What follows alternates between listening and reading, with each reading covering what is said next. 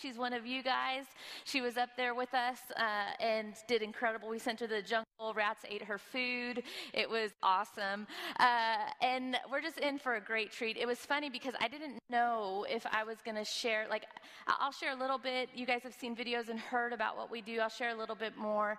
But I, I didn't know, like, okay, Father's Day, you know, like, share the Father's Day message, you know, and so uh, it, so it was kind of crazy because I was like, well, all right, but it was so neat because the Lord showed me. He's like, no, if if anybody knows the Father's heart, it's you. So it's kind of cool because I get to share a Father's Day message from the heart of the perspective of a daughter and the Father's heart. And I'm pretty excited about that. Uh, because we do what we do, God, I always say, God rescued me so that I could rescue others. You saw our work. I've been there since I was 24. Uh, I'm not going to give my age, but uh, I'll let you do the math. It's to be 40 this year. To be a mother, are you guys okay? Uh, to be a mother to the nations at the no clue what I was doing. Started with 52 kids, one cook, one house mom, uh, and then one interpreter that could speak 20% English. And I, I like the cook was stealing our food. I had no clue but I just was a daughter that wanted to obey the Father's heart.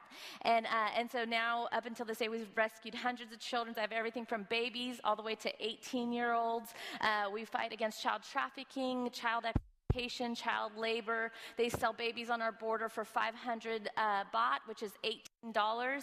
Uh, girl can go for as much as anywhere from $340 in Burma all the way to $3,000 in Thailand down in Bangkok. And so we are about six and a half away from the border where all this is on. Is it my hair? Yeah. These things never work out with me. I was thinking this. I was like, this is a bad idea. Here, sorry, now it's all cut of my technical. Di- Girl problems. Thank you. Girl preacher problems. okay, and so uh, so it's been incredible. It's been a journey, but what I can say is like most of everything that's we, that I've done is from the Father's heart. You know, I was sharing with the young adults uh, during during this time, and I said I gave them Psalm 37 and I said 37 4. And I said, part of your purpose in life, part of what you're calling, what your, what your purpose is when you get close to the Father and you start hearing His heartbeat. You start hearing His heartbeat for your life. You start hearing His heartbeat for humanity. You start hearing His heartbeat. His heart start for what breaks His heart. It starts breaking your heart, and you guys become one. I said it's like you climb up on Daddy God's lap and you put your head against His chest and you start hearing His heartbeat for the world. And I guess that's what happened to me. I started hearing God's heartbeat for children, for at risk children, for abused children, for trafficked children, for sold children. And so everything came out of that. And I just believe on this Father's Day, like I, I, there was so many ways, but God just so clearly wanted me to show you that His heart is our mission in life and that we need to hear God's heartbeat for the world. We need to hear God's heartbeat for this hour. We need to hear God's heartbeat for this generation. We need to hear God's heartbeat for our life. And that is that is actually my life story. That is why we're there. It's not because I heard, you know, of this this problem and I said, "Okay, like this is what I'm going to do." Da, da, da. You know, no, it was I was following God's heart for my life every step of the way. And I just believe on this Father's Day message that the Father's heart is going to get transferred to you, that the Father's heart is going to get converted to you, and that your heartbeat is going to be His heartbeat, and His heartbeat is going to be your heartbeat. Uh, I, I, I want to, uh, I will, I'll talk a little bit more about like kind of what we do throughout my message and throughout the different things, and I'll, and I'll show you and tell different stories. I don't like just preaching a, a, a three point message. I love to uh, encounter God in the Word and show you practical things of just walking with God because that's all this is. That's all that I've done. That's all. I've just followed Him and done what my daddy has said to do. And it's crazy that I'm standing here talking to you about a father's heart because I'm a girl that at 13 years old, my dad left us. My mother and dad divorced and they left us. My dad was an alcoholic and he used to abuse us. And so I didn't know like uh, what a proper father was. But when I was in Bible school in between my first and second year, I remember very clearly I was walking and God spoke to me and he said, your daddy God, your, your earthly father has done, uh, I'm sorry, not your daddy God, your earthly father has done a bad job of showing you what a heavenly father is. Let me show you. I want you to erase everything you know about an earthly dad and let me show you the heart of, of a heavenly father. Let me show you what a father is.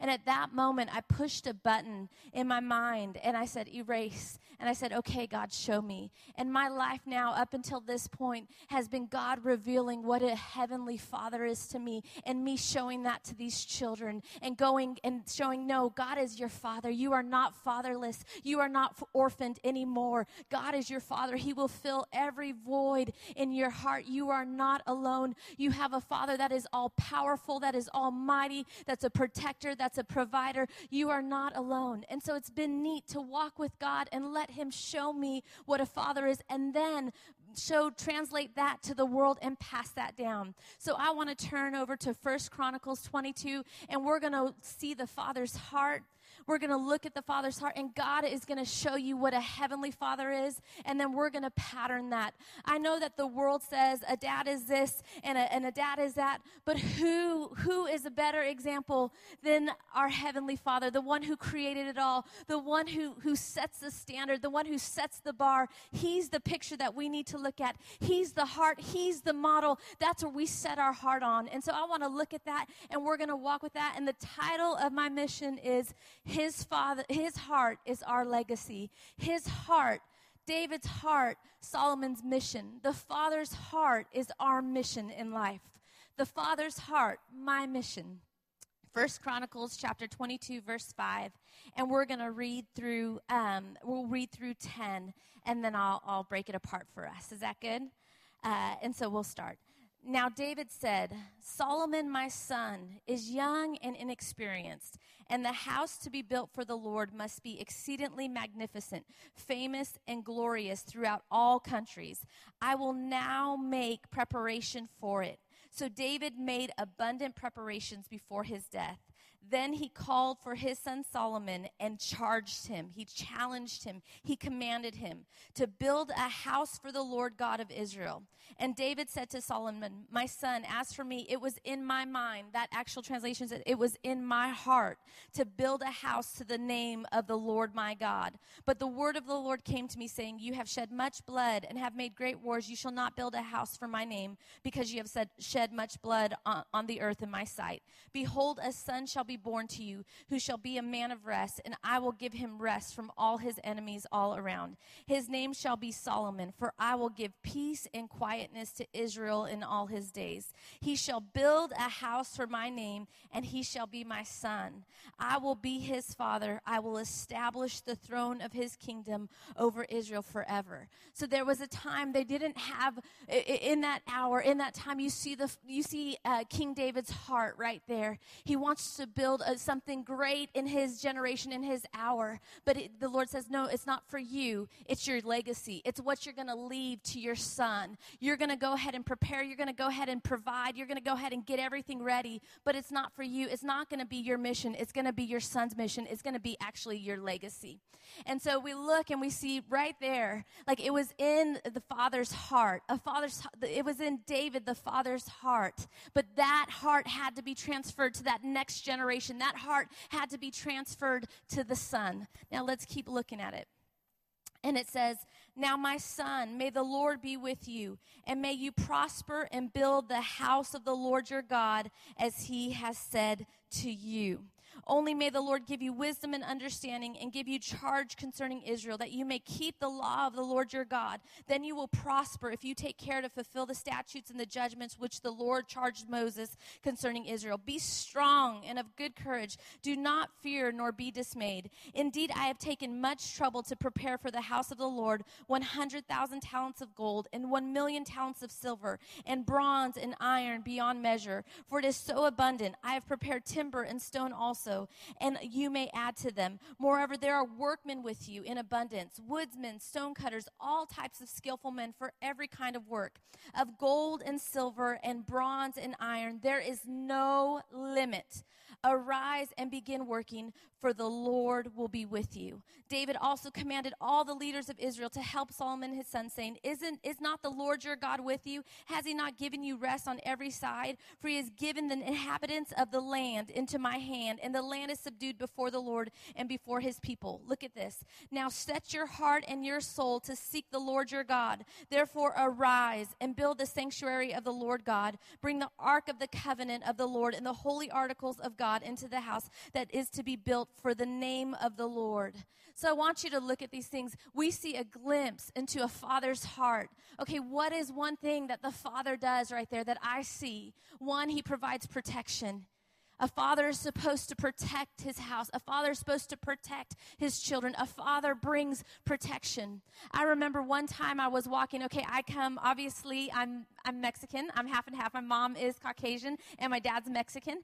And, uh, and so I, my dad is humongous. He's like the size of a door. He's double me high. I don't know what happened to me. I'm 4'11 and a half. Uh, and I, so, but I say, like, I think, I, I always say I'm a, um, a chihuahua or a pit bull in a chihuahua chihuahua's body because I, for some reason, think I'm a pit bull, but I, am a little chihuahua when it comes down to it. But chihuahuas are crazy. My big brother, or my big brother, he's my little brother. He's four years younger than me, but he's huge. He's bigger than me. And so they say, they, they would always, uh, my brother would say, I'm not the one you need to be afraid of. I might be the big one, but she's the crazy one. You need to be afraid of her.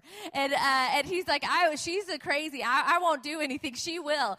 And, and so it's always been like that. But I can mark a time and I can mark why and what it's carried. I remember we were down in uh, downtown LA, and I we were walking down there, and it, downtown LA runs into this area called Skid Row, and Skid Row has all these homeless on the streets, and uh, and so I remember one time we were down there for Christmas shopping, and all of a sudden we got into Skid Row territory, and then one of these homeless men he rolls out in front of me, and and he he's drunk, and, and he kind of just rolls out, and and I'm like I'm probably about ten around 10 11 12 age and i remember going like and just stepping back. And my dad was right next to me. And my dad my big double wide as big as tall as the door dad grabs my hand and said don't be afraid. He's not going to do anything to you. I'm right here with you and that has stayed with me and marked my heart for the rest of my life. I'm telling you. So now we work on the border. We negotiate. We work a lot with traffickers, with mafia. We have a lot of corrupt police. We work in, in governments. We work in different things. And I could tell you there's not one day we've done, we've been in rescues. We've been in raids. We've been in all these situations. I've been in, with the Taliban. I've been in the war zone, all these different areas. And I tell you, that still rings to my heart right now don't be afraid. I'm right here with you. A good father brings protection. A good father covers. A good father protects you. A good father shows that there's nothing to be afraid of. Don't be afraid. Be strong. Be courageous, for I'm right here with you. And so we see that's part that's in this. It's such a picture of the father's heart of protection, such a father's heart of not fearing, such a father's heart of being right there, of never leaving you, never forsaking you, not being afraid to fail, not being afraid to stumble, not being afraid to fall. A good father brings that protection. A good father says, fear not. You know, that, that, that scripture just comes up whenever I think of that, that, um, uh, when, when, we've, when we fear we've not been perf- uh, perfected in the Father's love. A father's love encourages, a father's love undergirds, a father's love says, Get up, son, get up, daughter. Wipe, your, wipe, wipe, wipe the scratches off your leg. Get up. Come on, get up.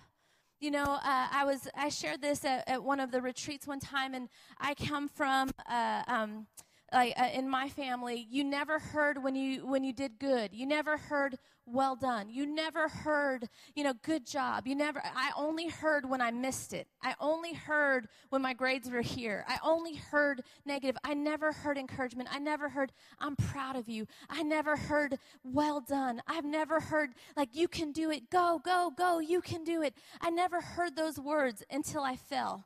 And then when I'd fail, I'd, I'd hear all the negative words. You know, I love that our Heavenly Father, He says, Don't be afraid. I'm right here. Be of good courage. Be strong. Be courageous. I love that He says, Well done, good and faithful servant. I remember at one time I was going through a hard time just in serving God and and just I was so discouraged and I just felt like I wasn't doing a good job. Like I was just listening to different lies. And I remember at one point I said, "God, I'm not doing, I said, Father, I'm not doing a good job. I'm not doing a good job. And he said, Who told you that? Who told you that? Did I say that to you? And, I, and all of a sudden I thought, I said, no, who told me that? Who told me I wasn't doing a good job? And I, I started thinking, I was like, no. And he's like, what did I say to you? And I said, you said that you're proud of me. You said, well done, good and faithful servant. You said, daughter, you make me so proud. You said, you're doing a great job. You said, I've called you, I've chosen you. And he said, Okay, then, that's the only voice that you listen to. You let that voice be louder than any other voice in your mind. You let that voice be louder than any other voice in your life. You let that voice keep you going. You listen to that voice. You listen to my voice. And you let every other voice be silenced. We need to remember that the good father, a good father in the heart of the father says, Be strong, be courageous, you got this. And if they fall and if they mess up, we pick them back up and we clean them off and we say, Try again, try again, son, try again, daughter, you got this. Try again, I believe in you, you can do it. Great job, I'm so proud of you. You know? Uh, so I, I, tell you that story about my father, and it's crazy because I'm giving you a different perspective this morning. But I tell you that story about uh, about my earthly dad, and and I and I remember there was one time uh, he had come down to Thailand, and uh, I had already lived there for about 12 years, and he never came to visit me. And so he he'd finally come, and I was really, you know, he was doing different things, and I was really frustrated with him. And I remember I was telling God, I was driving in the car, and I said, I said to God, I said, I'm going to pull over, and I'm going to put him back on that airplane from where he came because he wasn't in my life when I needed him most, and so he, I don't need to put up with it now. So I'm going to go and I'm going to put him on that airplane and say, you weren't there when I needed you, and so you don't need to be here now. And, uh, and you know, I don't need you now. You haven't been here. And so here you go. Go, go ahead and go back. And God spoke to me and he said, honor your mother and father for it's the first commandment of promise. And I said, but God, my dad has not been honorable in my life. He is not an honorable man. And he said, I didn't ask you that. I didn't ask you that. I told he said, "Do you honor me?" And I said, "Yes." He said, "Then you honor him. You honor him as you were honoring me. Treat him as the man that I say he is. Treat him like that. You honor him. You honor him. You follow me. You honor me by honoring him." And I said, "But he doesn't deserve it, God. He doesn't deserve it. He wasn't there for me. He doesn't deserve it." He said, "I didn't ask you what he deserved." He said, "I gave you what you didn't deserve. I gave you forgiveness when you never deserved it." He said, What? I gave you freedom when you didn't deserve it. I forgave your sin when you didn't deserve it. You didn't deserve my son, and I gave you my son. So you give your dad what he doesn't deserve because I gave you what you didn't deserve. You deserved death. You deserve to pay for your sin. And I gave you freedom. I gave you forgiveness. And I gave you what you didn't deserve. So you give him that. And so I remember arguing with God the whole time. And I'm driving up to my border, past the airport, arguing with God, saying the same thing, going back and forth, back and forth, uh, uh, you know, arguing with God. Honor your mother and father. It's the first commandment of promise. Honor your mother and father. It's the first commandment of promise. All of a sudden, I get to my border, right? And I'm like, ah, okay, okay. I'm going to try this honor thing, honoring my mother and father. And I'm telling you what happened. My dad, as soon as he got out of the car, all these little babies ran up to him. They said, "Papa, Papa," and they all ran into, uh, all ran up to him and were hugging his legs and hugging him. And he's like, "What are they doing, Lana? What are they doing?" All these, and he's big, remember? So they're like, they come up to his knees, you know, and they're like, "What are they doing, Lana? What are they doing?" And I said, "Dad, you're their grandpa. Like they know you as grandpa." Like you, are my dad and so they know you as grandpa so they're coming they've, they've heard about you so they're coming and they're loving on you. He's like i've never seen this before. And then and so uh, all of a sudden he was just I'd, I'd never seen my dad speechless. He was speechless. He didn't know what to do. He's, he's stumbling backwards we get in the truck we're driving and he said and i've never seen my dad's this big mexican macho guy. I've, I've only seen him cry at two other times. One was at the movie color purple. Two was at uh, the, the second one was when my, my mom left him and he cried to me and said please beg your mom to come back. And that was only two times i saw him cry in my life. He gets in my truck my, my 4x4 truck on the border and he starts to cry and he said why do those kids love me? I don't even know them. I haven't even been here for 12 years I didn't do anything. Why do those kids love me? And, and he said, I've never seen that before. He said, I've never seen somebody love me when I didn't do anything for them. And we were driving, and he said, and he goes, You know, Lana, you've told me about Jesus all my life, but I got here and I saw Jesus.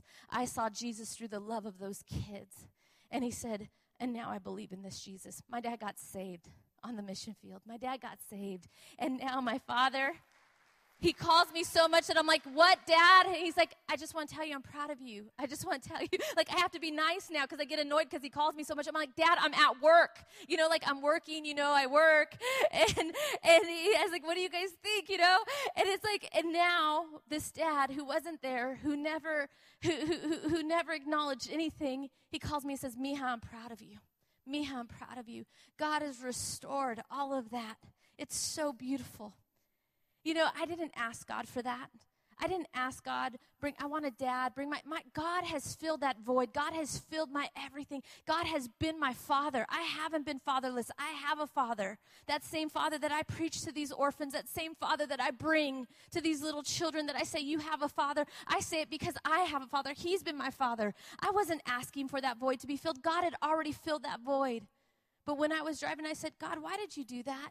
You know, I started talking to God. I said, I didn't ask you for, I asked you for the salvation of my father because I cared about his soul, but I didn't ask you, I didn't ask you to, for any of that. I didn't, I didn't ask you. And he said, Lana, I want you completely whole, nothing missing, nothing lacking, nothing broken. I want complete wholeness in your life, and I wanted to bring your dad back into your life. Now, I, I not only have a father, but I have a, a earthly dad too now. It's so beautiful. You see the Father's heart in this. Today, I'm just translating that to you. I want to keep looking at this. A father not only brings protection, a father not only brings uh, like a covering, a father not only brings encouragement and strength and, and, and just a, a strengthening in words to you and words of life, but a father also brings provision. A good father provides. You know, I, I shared this story over uh, when, when I was at the retreat and I talked about uh, there was a time where I had we were rescuing children and we were rescuing babies. Nobody would take a baby because uh, what they do with babies on our border is they'll either raise them to be like maids or servants or uh, or beggars, or they if they want a son, or usually they'll uh, cut open their stomach and put gems and drugs and use them as mules to carry gems and drugs over the Thai Burma border. And so babies go for eighteen dollars. Well, there's this local clinic. Uh, w- right before I left, we we got three babies. One baby she gave birth, and literally they left this baby on the side of the road. It was three days old, and it survived in the rain, and it survived like complete in this monsoon right now, heat and rain for five hours by itself. We rescued that baby. We got another one month old baby, another three month old baby. At that time, we were the only ones that would rescue babies because they're about $300 a month. We have to pay for the pampers, we have to pay for the milk, we have to pay for the baby mama, we have to pay for all of that. And so it's about $300. Well, nobody will rescue babies. And so we would get calls. And at that time, when we got calls, uh, I, I would pick up the phone and they'd say, Hey, we have a baby. Can you come get this baby? And I said, I can't even feed the kids that I have. Like, how, how can I get more babies? That's not responsible of me. How can, if I can't feed the kids that I have, how can I get, take more of these babies? I said, What happens if I tell you that I can't take this baby? And they said, If you do not get this baby within 72 hours, somebody will come and claim this baby and, and we'll never see this baby ever again. It'll either get trafficked, sold, or, or raised by somebody that you don't want to be raising it. We rescued a couple babies. One was under a um, food truck, like a food cart. They left that baby there in the heat, and, uh, and that baby would cry and he wouldn't respond. So when we got that baby, literally we'd put a bottle in its mouth and it'd keep sucking and there'd be nothing in it. And when you, and you took the bottle out, you know, normal babies, they cry when they need a bottle or cry when you take that baby out.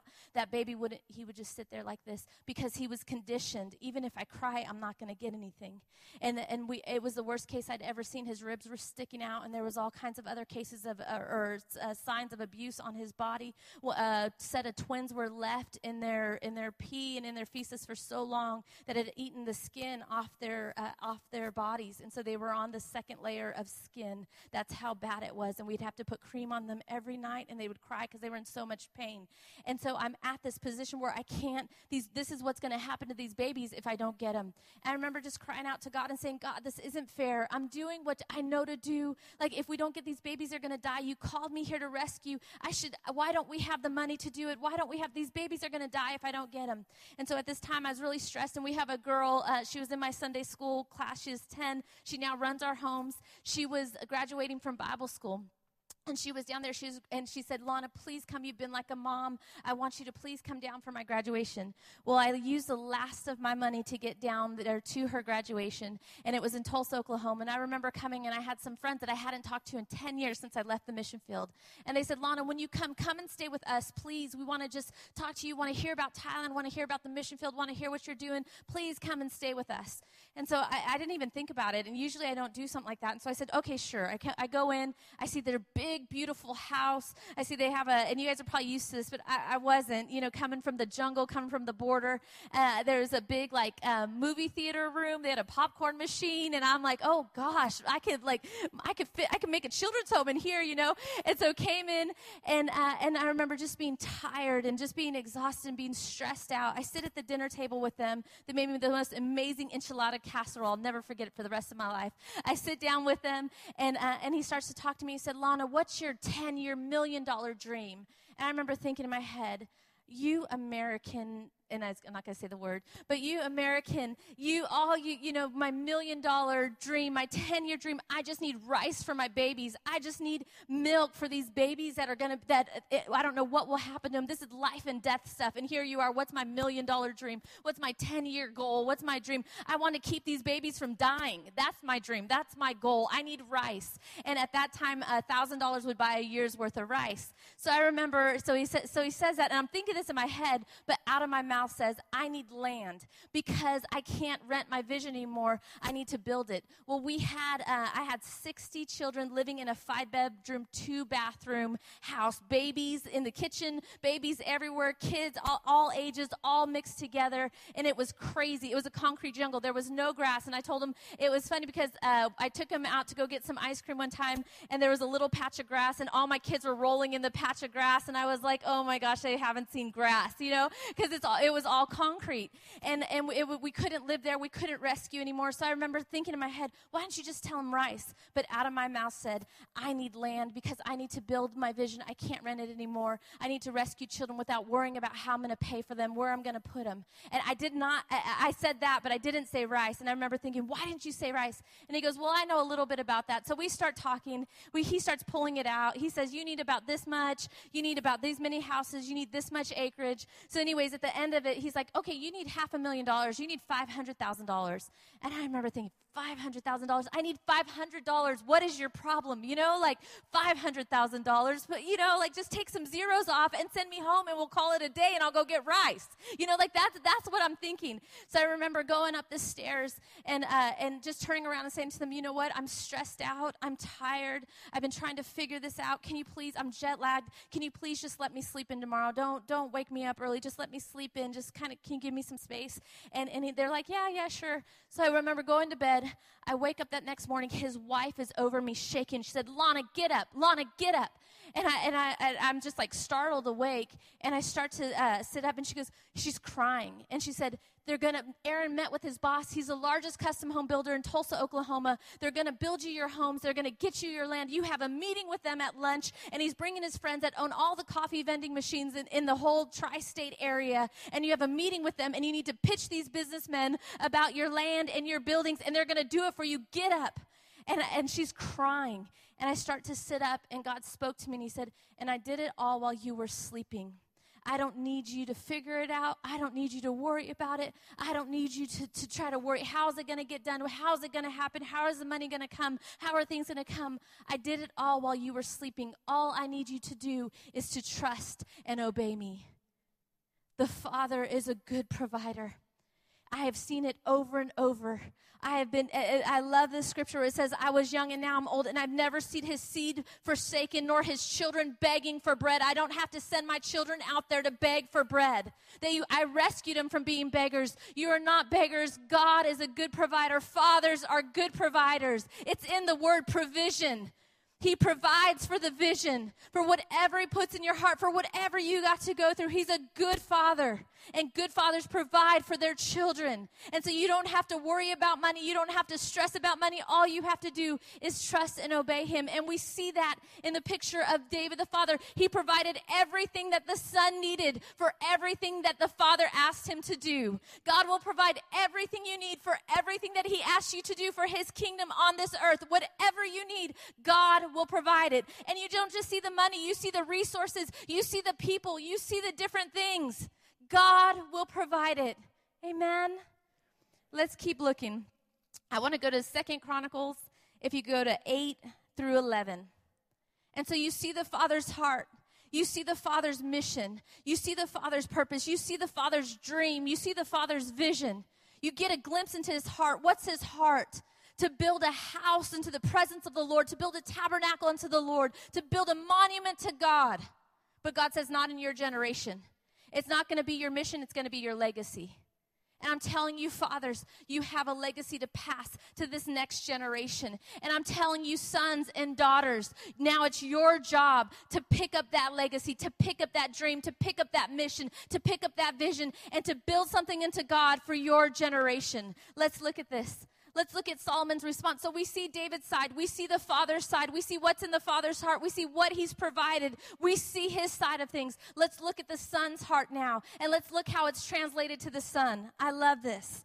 Second Chron, can't you tell I love it? Second Chronicles uh, six eight.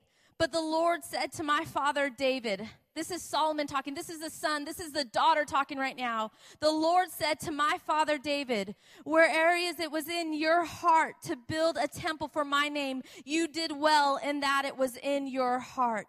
Nevertheless, you shall not build the temple, but your son who will come from your body, he shall build the temple for my name. So the Lord has fulfilled his word which he spoke, and I have filled the position of my father David and sit on the throne of Israel as the Lord promised. I have built the temple for the name of the Lord God of Israel, and there I have put the ark in which is the covenant of the Lord which he made with the children of Israel. It says that Solomon was 12 when he became king. And I love it because he said, This was in my father's heart, and so I did it.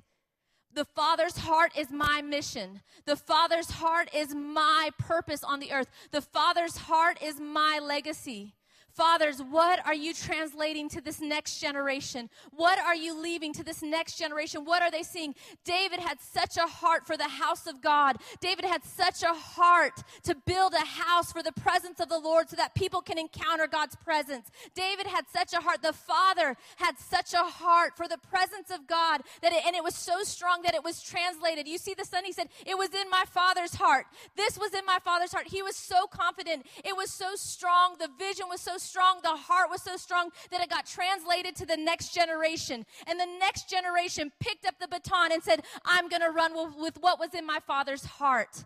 I'm telling you, you see two generations right here. You see it so strong. I ask you, fathers, I know that there's, there, you know, you want to provide for your families and you want to do good. You want to teach them work hard, you know, go to school, do good, you know, obey, be a good citizen in society. And that's great. And that's right. Those are the basics. But let's take it another level. What are you translating into them for the Father? What are you translating into them for Father God? What legacy are you leaving them for love for His house, love for missions, love for the world, love for the lost? What are you going to pass on to your children? A love for His word, a love for His presence, a love for the hurting. What are we passing on? What is so strong that we're passing on to that next generation? And next generation, you're not off the hook. Man, you got you see this. Dude, you have a part in it too. You have to pick up that baton. You have to grab it and say, This was in my father's heart, but this is my generation. And so now I'm going to run with it. The father's heart is my mission. The father's heart, you see, King David's heart was Solomon's mission. King David's heart was Solomon's legacy. This is my legacy. This is my generation, and I need to run with it. The baton is now passed to me. I remember at one point God asked me, What are you going to do in your generation for me?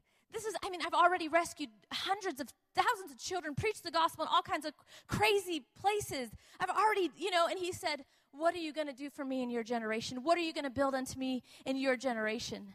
And I knew exactly what he was talking about. Our land is strategically placed on the new ASEAN highway. So ASEAN is a union with Southeast Asian nations, and it's going to run all the way up to China and all the way down to Singapore.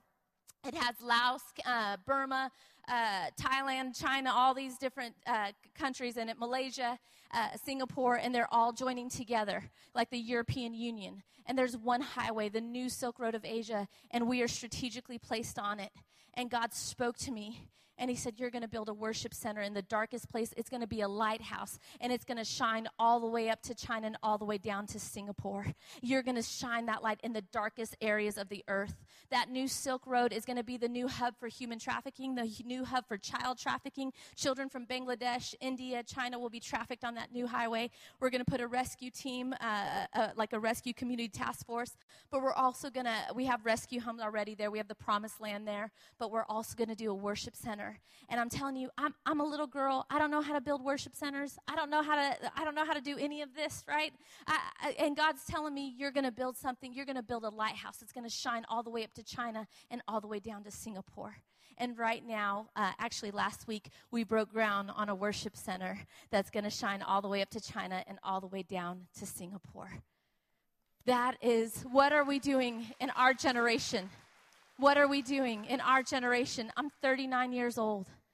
I'm 39 years old. You know, like, what are we doing in our generation? And my, I remember when God told me you're going to rescue children. I said, but God, I'm an evangelist, not a babysitter. I don't want to babysit 20 children and have a little daycare. And then when Jesus comes back, me and my little daycare go to heaven. Like that's not what I, I, I want to win as many to you as possible.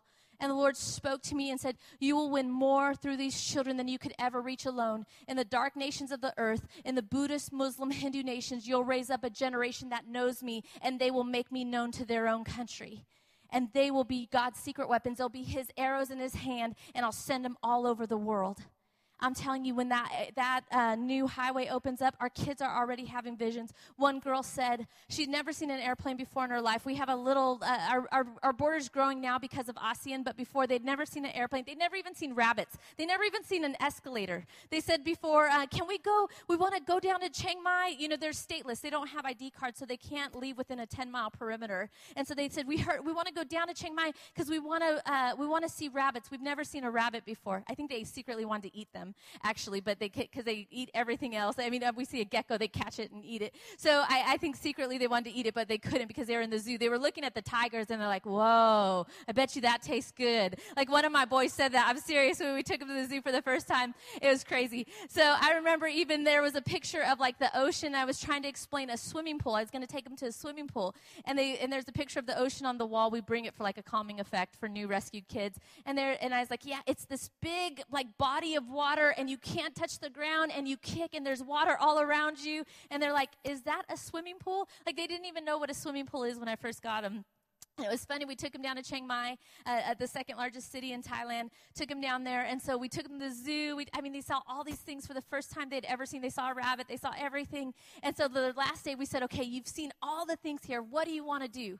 And they said, "We want to go back on that ride thing. You know, the thing that goes up and down. We want to go back on the ride." And we're like, "The ride, the ride. You know, they're like in the very cold place. It's very cold, and the thing goes up and down. And I, I, we're trying to think like cold place up and down." Escalator in the mall. They wanted to go back and ride the escalator in the mall. Like these are what these kids are coming from, okay?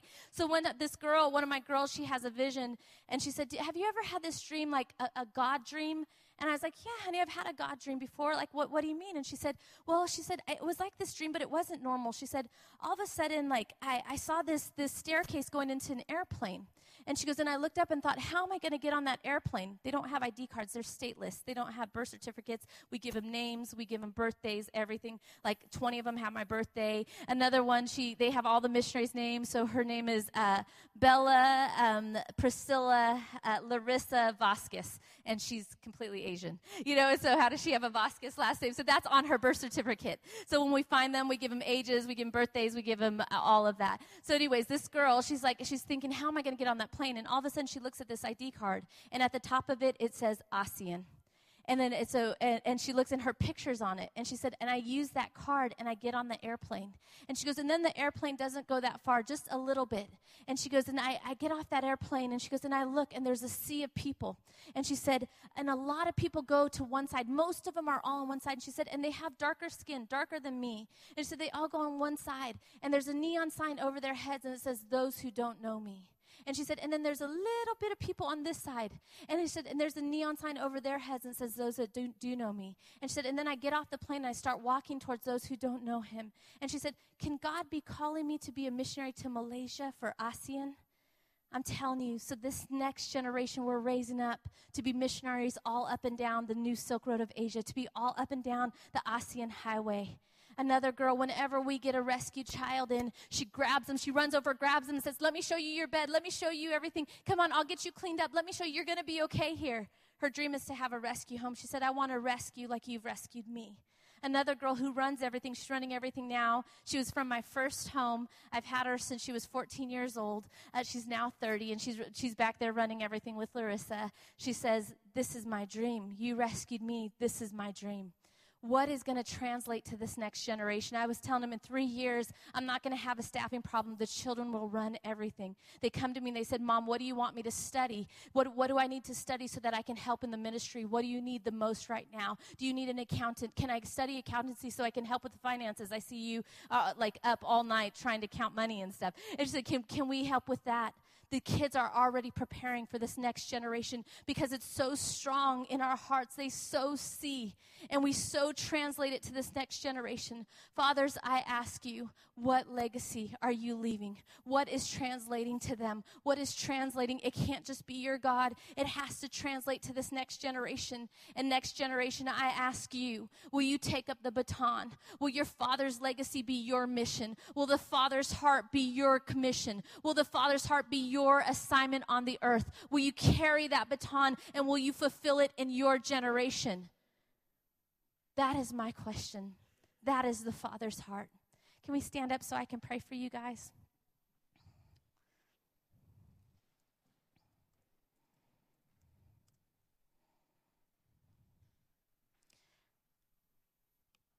I love it. I love that in God there's no gaps in God. Can we get somebody to just play the piano or a guitar or something? I want to pray for you guys. I want to pray for fathers. I want to pray for sons and daughters. Whenever I say son, I mean daughter too. I say son, I mean daughter too. we're, we're all sons and daughters. And fathers, you're a son as well. You're a son to the Father. You're a son as well.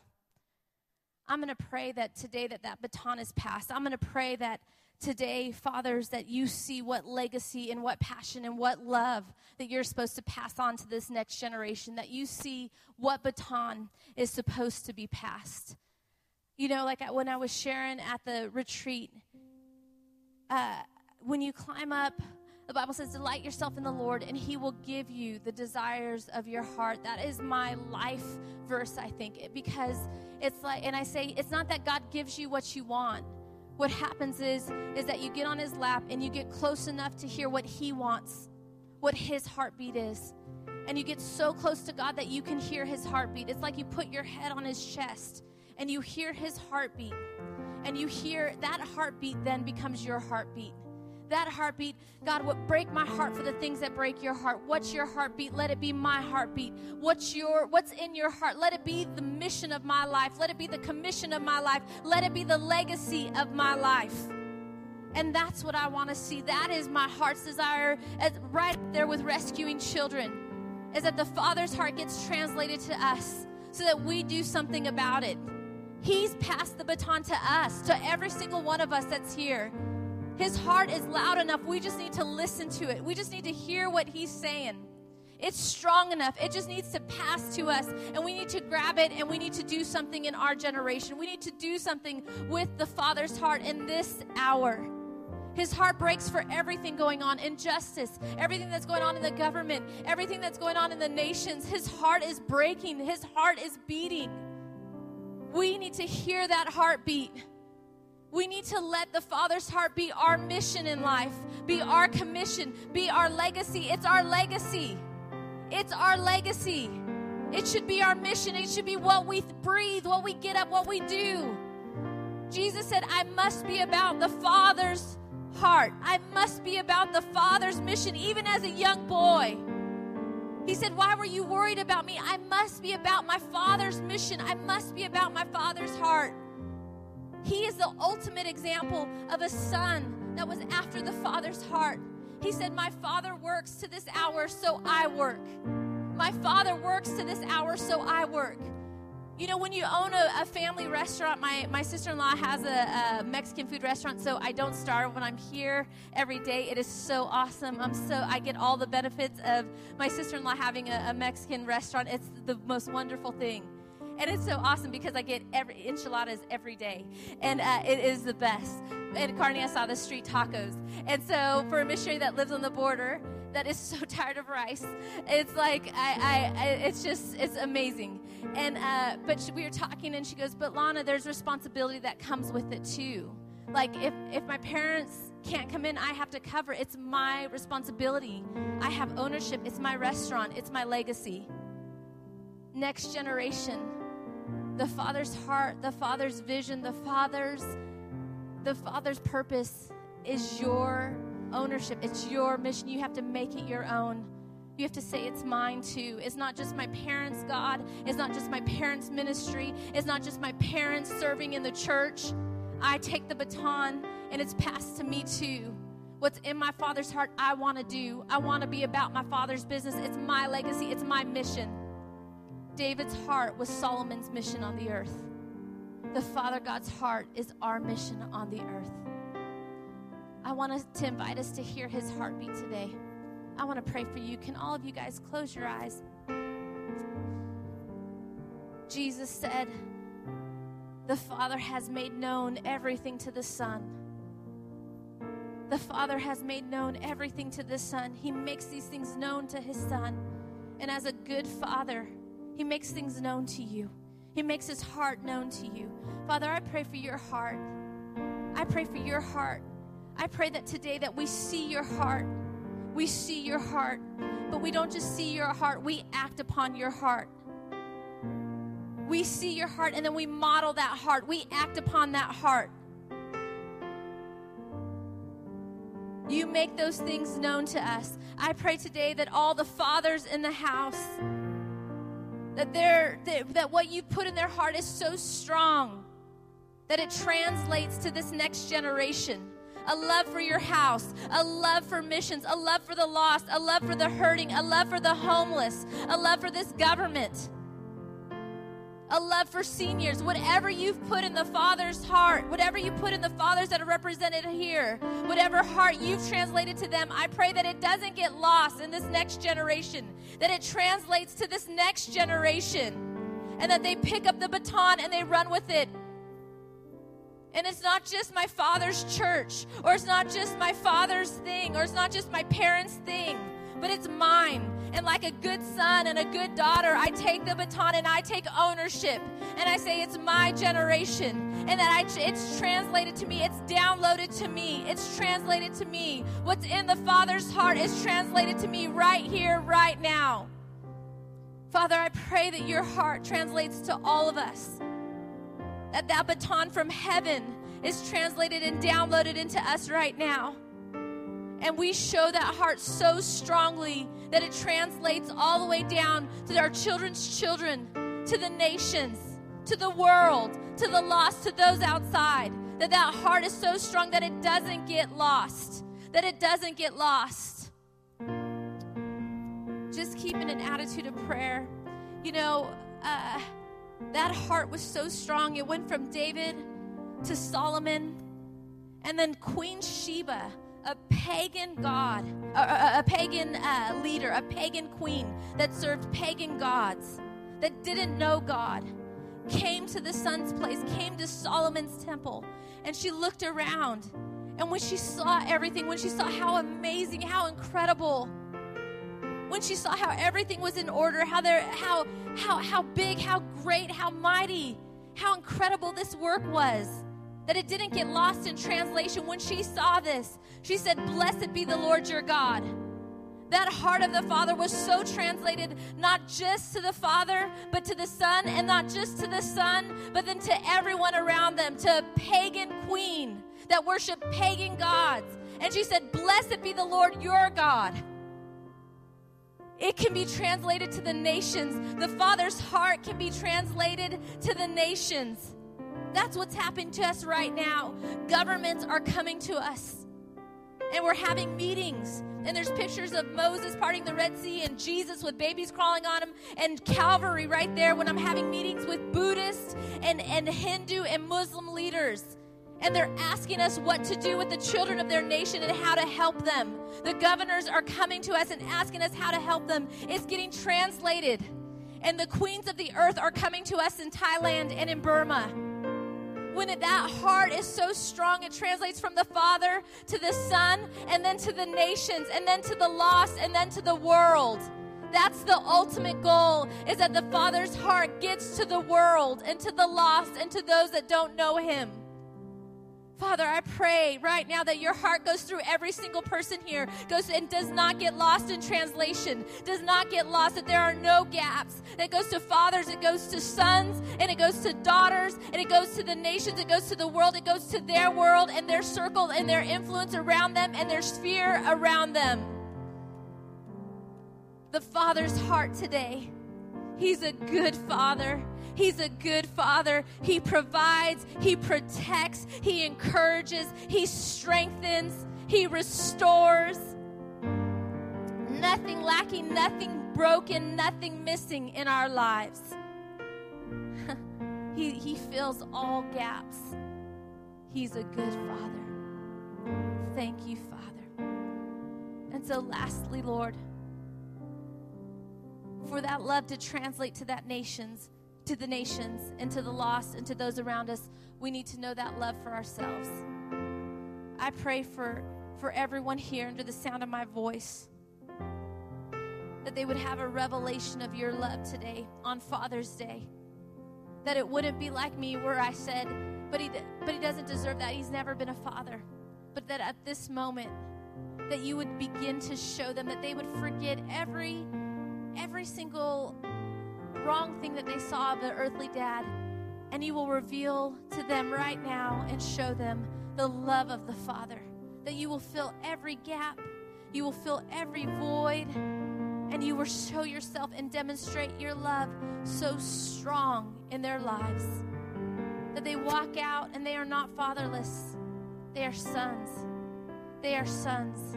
They are sons in your kingdom, sons of your love sons in your kingdom, sons of your love, sons and daughters, and that nothing is lacking, nothing is broken, and nothing is missing in their lives. In Jesus' mighty, mighty, mighty name, I pray. Amen. Amen. Thank you, guys. Thank you for for having me. Thank you for letting me share a little bit. Please. Uh if you can just join me and remain standing. And uh, I want you to look at Lana and say these following words Lana, you are blessed. Go ahead. And I want you to think about, I mean, you just repeat it because I asked you to say it, but you need to understand uh, what, what you really um, uh, have said when you call somebody blessed. And not only Lana is blessed, I mean, repeat this again with me. Lana, I'm so envious of you. Go ahead. well, I didn't hear that part. Uh, let's try that again. Look at Lana and say, Lana, I'm so envious of you. Go ahead. Do you mean that? Actually, the word blessed means really envious. I'm so envious of Lana. Oh my. Not of my height. I, I, already, I already talked to Lana about this, but um, God wants you to be blessed. God, I mean, that is that kind of that kind of God He is, right? And when I asked you to uh, say, Lana, you're blessed, I'm envious of you, I truly mean that that each and every one of you uh, will live out the purpose of God. You are saved to do good works take your eyes off of your earthly cares and problems and worries. And as Nana said, delight yourself in the Lord. Seek your kingdom of God and His righteousness first. Don't worry like what the pagans are worrying about. Delight yourself. And right now, actually, I would like for us to just stretch out your hand to Lana and we'll pray for uh, Life Impact Ministry, on your way out today, there is a table that's set up. Um, get to know uh, this Life Impact Ministry because NCFC, we will uh, love to partner together in this ministry and going forward. So get to know and find some more information. But at this time, let's just pray God's covering and uh, just abundant blessing for Lana and all the people that are um, uh, in Life Impact Ministry. And let's ask the kingdom of God to come and His will be done in this ministry, in Lana's life, and in all of us, actually. So, why don't we pray for Lana and Life Impact Ministry, okay? Father, we thank you